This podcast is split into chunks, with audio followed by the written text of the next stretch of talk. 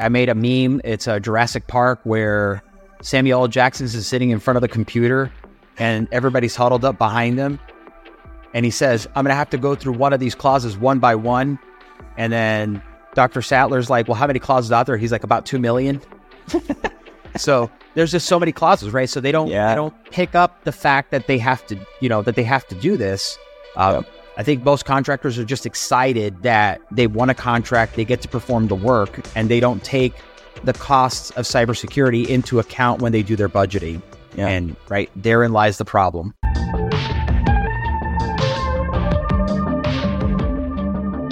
Hey, everybody, welcome to the Paramify podcast. I'm your host, Kenny Scott. And once again, we're going to talk about InfoSec in cybersecurity. Today, we're excited to welcome a true expert in the field of cybersecurity, Fernando Machado. He is the managing principal and CISO at CyberSec Investments LLC, an authorized third party assessment organization, C3PAO, uh, for CMMC, which is the Cybersecurity Maturity Model Certification. We're going to get into that. His experience spans over two decades with key roles in companies like L3 Harris Tech- Technologies, sorry, and Raytheon. Uh, served in the Army, uh, and uh, Fernando is the author of CMMC Simplified, uh, which is a most excellent resource for understanding the complexities of the cybersecurity maturity model certification. Um, so Fernando is gonna join us to to talk about his invaluable insights on CMMC 2.0 and the nuances there. And I'm excited to get started here to learn from one of the industry's best. Uh, Fernando, thanks for joining us, man. Uh, thank you for having me. Yep. So, how did you get started in cybersecurity? Just take take us back and walk us through that. So uh, I first started uh, when after I got out of the army, I did a lot of security contracting work, uh, physical security contracting work. Um, I went to I went to Kuwait. Uh, I did six months uh, worth of contracting work there. Uh, I tried my hand uh, a little bit in law enforcement. Uh, it wasn't for me, and I went to go work for Raytheon as a security officer there. And while I was there, I noticed there was a lot of downtime. So I decided to go back to school and pursue uh, my degree in cybersecurity. Uh, I did that, and once I graduated, I was given an opportunity uh, with a company called STG. I think they're they're another name now, but that was essentially a Department of the Army contractor uh, stationed over at Fort Huachuca, uh, Arizona, and I, that's where I got my start. I was an IT security analyst, and I had just came in uh, during the tail end of the. Uh, it was just before uh, the RMF framework, so it was the. I, I can't even think of the name of it right now because it's been so long. um, uh, DIACAP, that's what it was. Okay. It's the, Di- the DIACAP framework. So I was coming in at the very tail end of the DIACAP framework, and then transitioning over into RMF, uh, and then right, you know, years go by, and then right, I go right back to Raytheon to go work for them. Um, and then I then took a position uh, here in Florida with uh, L3 Harris, and then CMMC started to come around. Uh, I started hearing chatter about it in about you know middle of 2019. Uh, and as the NDAA was getting signed, I started noticing that they were putting the CMMC accreditation body at the time. And I reached out to one of the board members there and asked them if I could be part of the industry working groups. And so I was fortunate enough to be one of the first ones to join that working group. And our job was to learn all of the tailoring criteria and basically create language that would eventually make it into the CMMC 1.0 assessment guide. Uh, and then we were, I was one of the first provisional assessors. Uh, the first five are res- were reserved for the CMMC accreditation body board members. I was number eight. Uh, and so you know, some time goes on. I decided to go be, uh, pursue to become uh, a C3PAO, and we got authorized last July or August of last year of, of 2022. I have to make sure I say that now because it's not last year anymore. Uh, uh, July or August of 2022. So we were the 29th C3PAO. I think we're currently up to 50. Um, and then here we are. yeah, here we are. Man, there's it CMMC really has uh, come into the fore finally. It's been quite anticlimactic, right? the, you said 2019, right? We've been hearing it for a long time, but finally, you know, uh, th- there's a yeah, it's it's live now, right? That it's going to happen, right? At this point. So, um, in your view, Fernando, uh, what are some of the most significant changes in CMMC 2.0 that um, you think organizations need to be aware of? Right. So, yeah, the differences between CMMC 1.0 and 2.0 are as follows. So, under 1.0, we had the five levels of CMMC. Under 2.0, they've compressed it down to three levels. Uh, under 1.0, contractors that were handling federal contract information would have to get assessed by a third party. Under 2.0, that's not the case anymore. They're going to allow a self certification with an annual affirmation to uh, to make sure that companies are still meeting compliance. Uh, and under 2.0, also uh, contractors that are handling CUI are going to either get allowed to be assessed, either a self assessment, or they're going to have to get a third party certification. However, we don't know which contracts are going to be allowed to self assess or which ones are going to require level two cert. So it's kind of like you're rolling the dice if you think you're going to just wait on the sidelines and think that you're going to get a self assessment. So the recommendation that we make is if you can and you're ready to go, go get your CMMC certification once the rule is finalized. Yeah, and we expect that once the rule when when do we expect that to be finalized that rule? Yeah, DoD has said many times that they're expecting a fall of this year, so fall of 2024 when they expect the rule to be final. Uh, the rule was published as a proposed rule on December 26th, or the day after Christmas, right? Good old government. It's the government way. Uh, so they published present. it on the 26th, and uh, in the rule they have a phased approach. So phase one begins immediately after the revision to DFAR 7021, which is the CMMC clause, which says, "Hey, go get a third-party cert." Then uh, phase two is six months after that. Phase three is one year after that, and then by the time we hit phase four, CMMC language will be in all solicitations and contracts. And so they're expecting that rollout to be about two years. Yep. Huge. Yep. So, um, uh, my my world, I, I, talk a lot about FedRAMP, and um, they're kind of uh, they're close together. And the new CMMC rule talks about uh, the FedRAMP equivalency. Um, uh, that an organization seeking authorization meets equivalency when it possesses uh, a CSP's SSP aligned to FedRAMP moderate. Uh, do you, you, what are your thoughts on this? Do you think this is going to drive more companies to pursue FedRAMP authorization, like if any? You know, I'm not sure. I mean, there's a couple of companies that are out there right now that are providing cloud services. One, one of the things that I want to make sure that I make the distinction here is that there is there is this idea that everything that you use that's a cloud service provider has to be FedRAMP moderate, and that is not the case. The FedRAMP moderate requirement only applies if you're going to be processing, storing, or transmitting CUI using that external cloud service provider. So you can use security protection tools that are not going to be processing, storing, or transmitting CUI, and it does not have to be FedRAMP but if you're going to be processing, storing, and transmitting CUI, then the cloud service provider has to be FedRAMP. So we want to make sure that we understand that that distinction between the two of them. Got it. Yeah, that that makes sense to me. That makes sense. Okay. All right, man. Well, this is awesome. So for for CMMC level one organizations who are only managing FCI, so federal contract information, because uh, creating an SSP to document the scope and requirement implementation is optional. Do you see them having an advantage when bidding over their competitors if they do create SSPs? I don't know if that's that's really clear. I was just kind of going through it. I wrote it earlier, and I'm just like, wait. So a so for for level one for FCI, there is no requirement for a system security plan. Mm-hmm. Okay. So yeah, for level two, however, 3.12.4 is the system security plan requirement, but that doesn't exist in level one. Got it. Got it. okay. So All right. So organizations have to enter their affirmations electronically in the SPRS. What is that? The supplier performance risk supplier system? performance risk system. Mm-hmm. Okay. And they need to declare successful implementation and maintenance of applicable CMMC requirements. So, what are the guidelines in place to ensure that those affirmations are actually true? Right.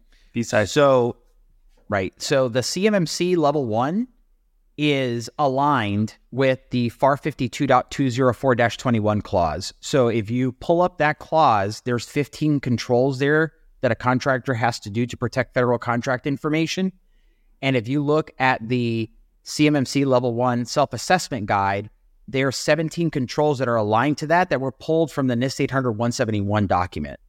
So it's it's kind of like they're playing on both sides of the fence here. But if you apply the level one self assessment guide, it'll cover the 15 requirements in FAR 52. Uh, one of the things that I read in the rule, though, that kind of makes it difficult for contractors is the DoD is not going to allow POAMs at all. So all 17 requirements have to be implemented. Oh, okay. That is interesting. No POAMs. Okay. Huh. Okay. So for another thing, right? So like gap analysis, like for for smaller or less mature companies um, needing CMMC. So what is your estimates as to their readiness to comply with those standards? Is is it is it going to be really costly for them? Is is it going to be a burden for a lot of these companies, or is it maybe maybe we're overthinking some of this? Yeah. So one of the things that I think that a lot of contractors out there make the biggest mistake on is they think that CMMC is an implementation program. And in one of the comments made by the DoD, or excuse me, one of the comments made by the public and the DoD responded, they responded to this comment in 2020 under CMMC 1.0 and they responded to it again here in the 2023 rule. Okay. And so a lot of contractors are asking for money for implementation. And the DoD says, listen, the rule is like the the cost associated with implementing FAR 52 or NIST 800 171 is not attributed to this rule. If you've already had one of those contracts with those clauses, you should have already incurred those costs. All CMMC is, it is a third party validation of those requirements.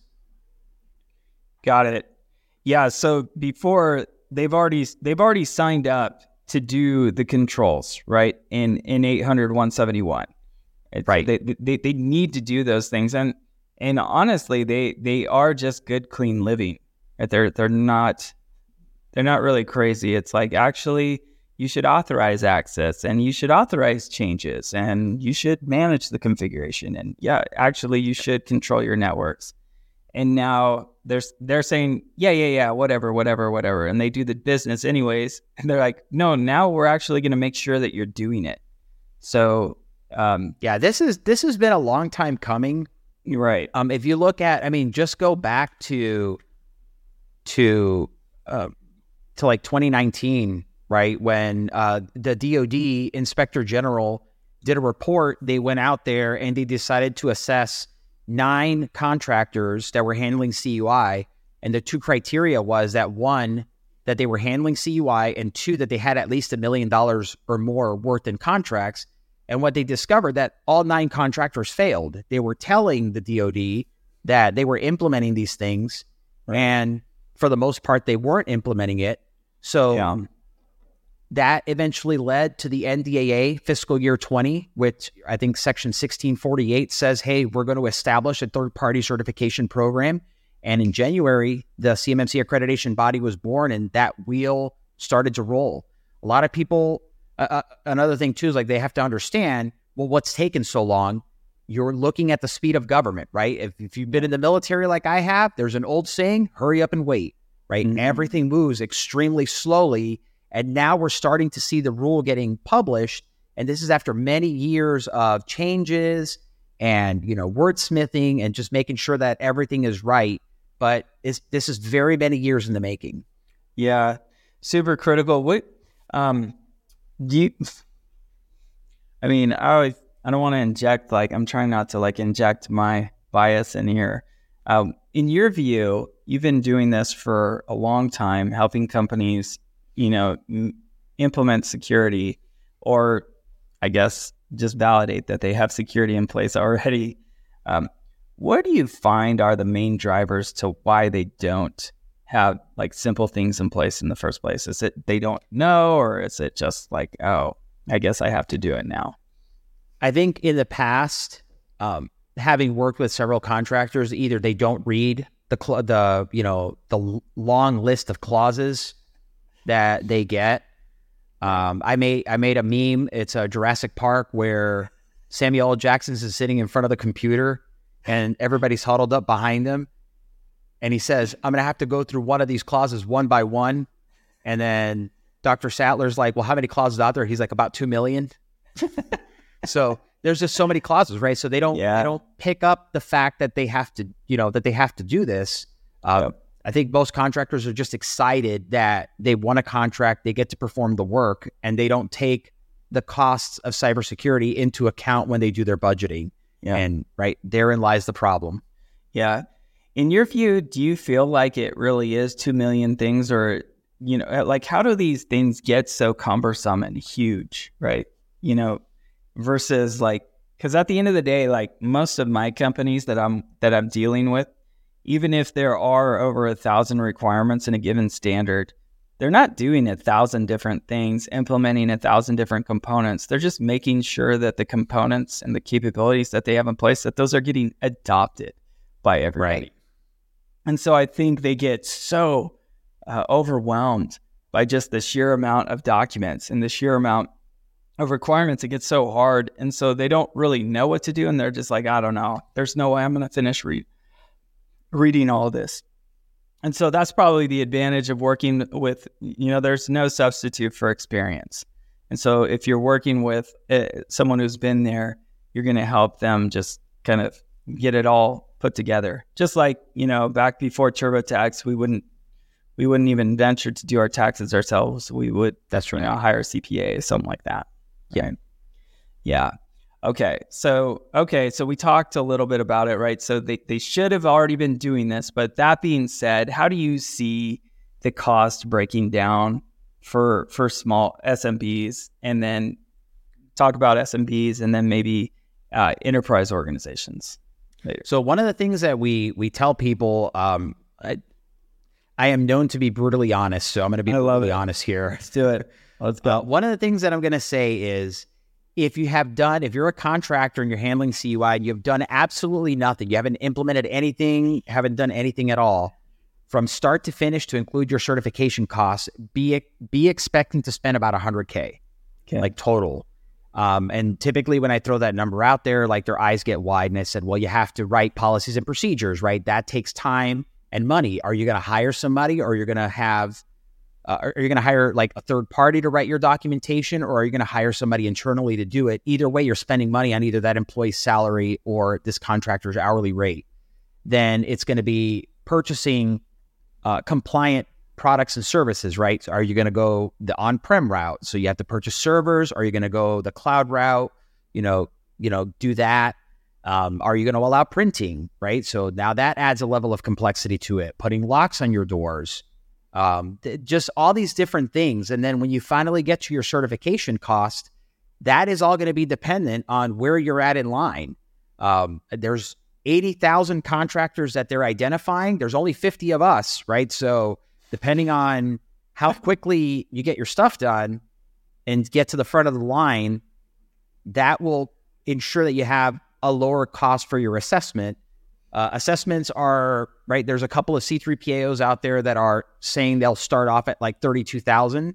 And then, right, it goes up from there depending on the size of the firm, uh, the level of experience, right, the market forces, how much availability do they have. So, right, the sooner you get started, the better, because when that rule comes out, that phase one, it's it's pretty much going into effect right away. Got it. Got it. Okay. So, man, I'm kind of yeah. That that's a that's this can be pretty crazy. Okay. So what what are um um okay? So the common challenges. So you mentioned like door locks, locks on doors. Are you allowing printing? Uh, what are the common challenges you're seeing um, with organizations implementing the standards, and and how do you see them over you know effectively overcome these hurdles? Yeah, so there is a great tool by the DoD, uh, by the DCMA DIBCAC. So it's the Defense Contract Management Agency. DIBCAC stands for the Defense Industrial Base Cybersecurity Assessment Center. So these are the these are the government auditors that go out there and they perform the NIST 800 171 slash DFAR 7012 assessments. And they actually created, I want to say at this point, it's probably about a year and a half ago, they have a list of the top 10 controls that contractors fail. And number one, if you've been dealing in the space, everybody should know it, is the FIPS validated cryptography. Uh, FIPS mode. No, yeah, FIPS mode. Number two was uh, multi-factor authentication, right? A lot of companies are just not implementing MFA. Uh, so that, from a technical standpoint, that's the challenge. On the administrative front, is sometimes we'll see policies that are just not, they're still in draft. Uh, policies are incomplete. Uh, there's no procedures. There's absolutely no documentation whatsoever. That is the biggest lift because it's one thing to implement all this stuff on a technical standpoint, but then to actually document it to show the assessor we are doing what we say we're doing. Yeah. And that's, and why do you think that's like so important? Because like, I think a lot of people just think it's just documentation. Who cares, right? It's like, yeah. But what, why do you think that's so important? It's to prove that you're doing what you say you're doing. Yeah. That's literally what the documentation is for. And because I think what a lot of companies don't understand and why it's so expensive is you are creating an information security program from the ground up. Once you have it up and running, it's easy to maintain. It's just getting it off the ground. That's the most challenging part. Yep. Yep. 100%. Okay. Um, in what day- ways does CMMC certification benefit organizations beyond compliance? Like, uh, particularly in terms of cybersecurity posture? Like how how will it benefit yeah. a company besides yeah. besides CMMC? Yeah, besides CMMC, what in what ways do you do you see it benefiting a company? Yeah. Yeah, so a lot of these companies are dealing with proprietary information. Their secret sauce is kind of what's kept them in business for the last 30, 40 years. Mm-hmm. The good thing about the CMMC program is like not only can you protect the government's data, you can protect your own by implementing like you've already implemented the framework you just apply it. What I like about the NIST 800 171 framework, it has a little bit of everything. Its core, it's to protect the confidentiality of data. So you want to protect it from unauthorized disclosure. Well, what better information aside from the government's than your own personal secret sauce that's kept you in business this entire time? So, yes, it sucks that you have to do it to protect the government's data, but look at it as a business differentiator and protecting your own self yeah, yeah, got it. And um, so you've been you've been over twenty years now um, doing doing something, whether it was like in the army or in security, right? So, um, and your path is is different, right? All of our paths are different to cyber. Um, what is your advice you're giving to younger professionals that are just wanting to get into cybersecurity?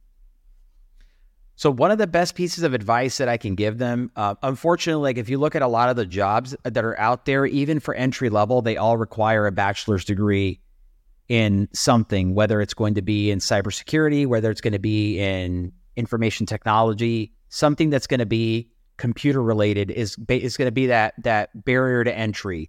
The next thing that I recommend is if you're going to be in the cybersecurity field, I personally think the Security Plus is a very good foundational security cert for entry level professionals that are coming in. And yeah. you can do that in tandem. A lot of the stuff that you will learn in college will kind of carry over. Uh, Security Plus does a very good job at kind of teaching you the fundamentals of what being a cyber cybersecurity professional will be. And then, right, you start working your way up the ladder into things like, you know, the CISM. Uh, and then eventually you want to get to the gold standard, which is the CISSP. Yeah, man, I remember I I, I got to make sure that that doesn't lapse for me. I keep you know, and like it's been a while since I got I, that, I, but I keep a very heavy eye on it. Um, my uh, my three years, my three years just came up, I believe, in November.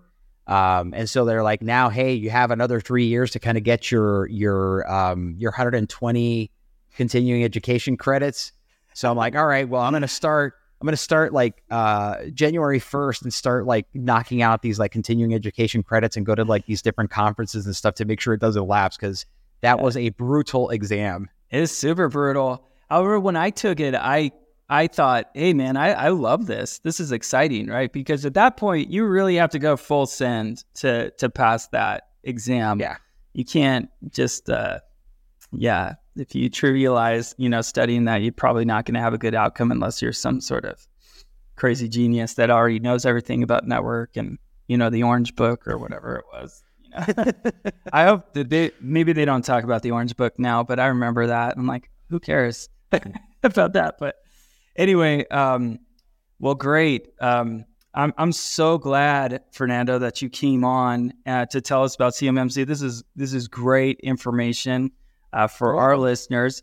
Uh, tell us a little bit about how we find out more about cybersecurity investments, and and we'll also provide a link to your book in this podcast. But tell us a little bit about um, how we find out more about you and uh, how they can reach you. Yeah, so you can go on to uh, cybersecinvestments.com. Uh, also, we have a YouTube channel. We're starting to uh, populate that. One of the things that we just recently added on there was the joint surveillance voluntary assessments. So what these are, it's basically a DFAR 7012 assessment that's conducted jointly with an authorized C3PAO and members of the DIBCAC team. And so what's supposed to happen is at the end of your assessment, the DIBCAC team will go into the contractor's SPRS record and update it to a DIBCAC high confidence assessment.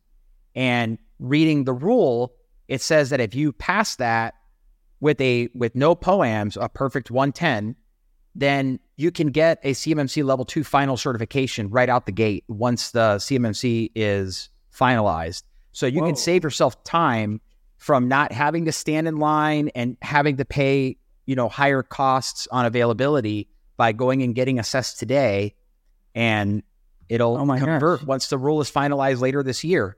Oh my gosh. Wow that like yeah so we'll definitely yeah i feel like that that's a that's a crazy valuable resource awesome and then you also got your book so thanks we'll, we'll put that in there so thanks for writing that awesome resource I, I need to i need to finish it it's even short but yeah i, I gotta finish it adam finished oh, I, it and he he ridiculed me for not reading it before but yeah anyways it's yeah. fine yeah, uh, and uh, of course, right, we're on uh, LinkedIn as well. Um, you know, That's connect right. with me on LinkedIn. I, I, you know, connect with everybody. I try to make myself as available as possible.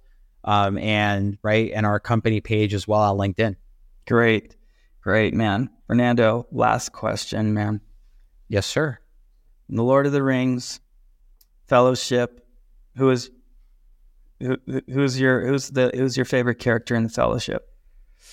I'm probably going to get spears thrown at me. I have never seen Lord of the Rings. Okay, that's all right. That's all right. that's all right. Okay, we'll just say Legolas. All right, sounds good. all right. All right, Fernando. Thanks so much, man. Appreciate you for coming on the show. And uh, thank you. Thanks for having us. All right, man. Ciao.